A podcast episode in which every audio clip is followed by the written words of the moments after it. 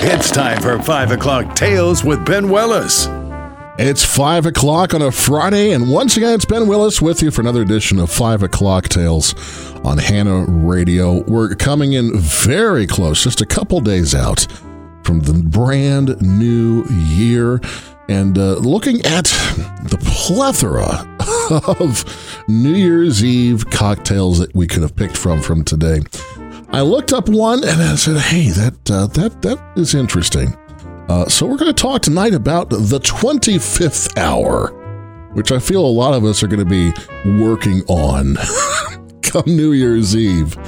It is essentially a variation on a Rob Roy, which itself is a variation on a Manhattan. Of course, a Manhattan, a classic cocktail going back to around the mid-1800s. The Rob Roy dates from about 1894. From the Waldorf Astoria Hotel on 5th Avenue in New York. And it takes its name from a play that was popular in the town at the time in New York called Rob Roy, which has, of course, the classic Scottish Robin Hood type character. So, as a result, what does the Rob Roy do to the base concept of the Manhattan? He uses scotch, of course. 2 ounces scotch, a 3/4 ounce of sweet vermouth, and 3 big dashes of Angostura bitters with a garnish of cherries. Of course, that, if you want a classic Rob Roy, again, it's stirred, not shaken. You'd stir all that stuff together, pour it into a nice up glass, and garnish with your cherries, which today you probably use some really nice upscale maraschino cherries. Now, for the 25th hour, we're going to do something a little bit special. So this one comes courtesy of Sandydale Media. Bar manager at the Drake Hotel in Toronto, she came up with this version called the 25th Hour, which includes vintage port. Yes, late bottled vintage port. So if you can find that, or, you know, probably a nice tawny port would work as well. So what you're going to do, gather up your ingredients. You're going to want a nice Islay Scotch. We're talking the peaty, smoky stuff. Maybe something a little bit older. 1 1/4 ounces of Islay Scotch, 3/4 ounce of your nice port.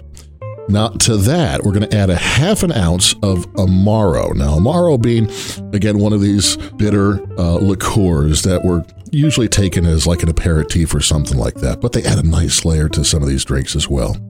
On top of that, 1 bar spoon of maraschino liqueur. Luxardo, of course, is the only manufacturer of actual maraschino or maraschino liqueur, which is different from the juice that you get with the cherries. It is produced from cherry pits. You want to use your maraschino liqueur, not the cherry juice in this one.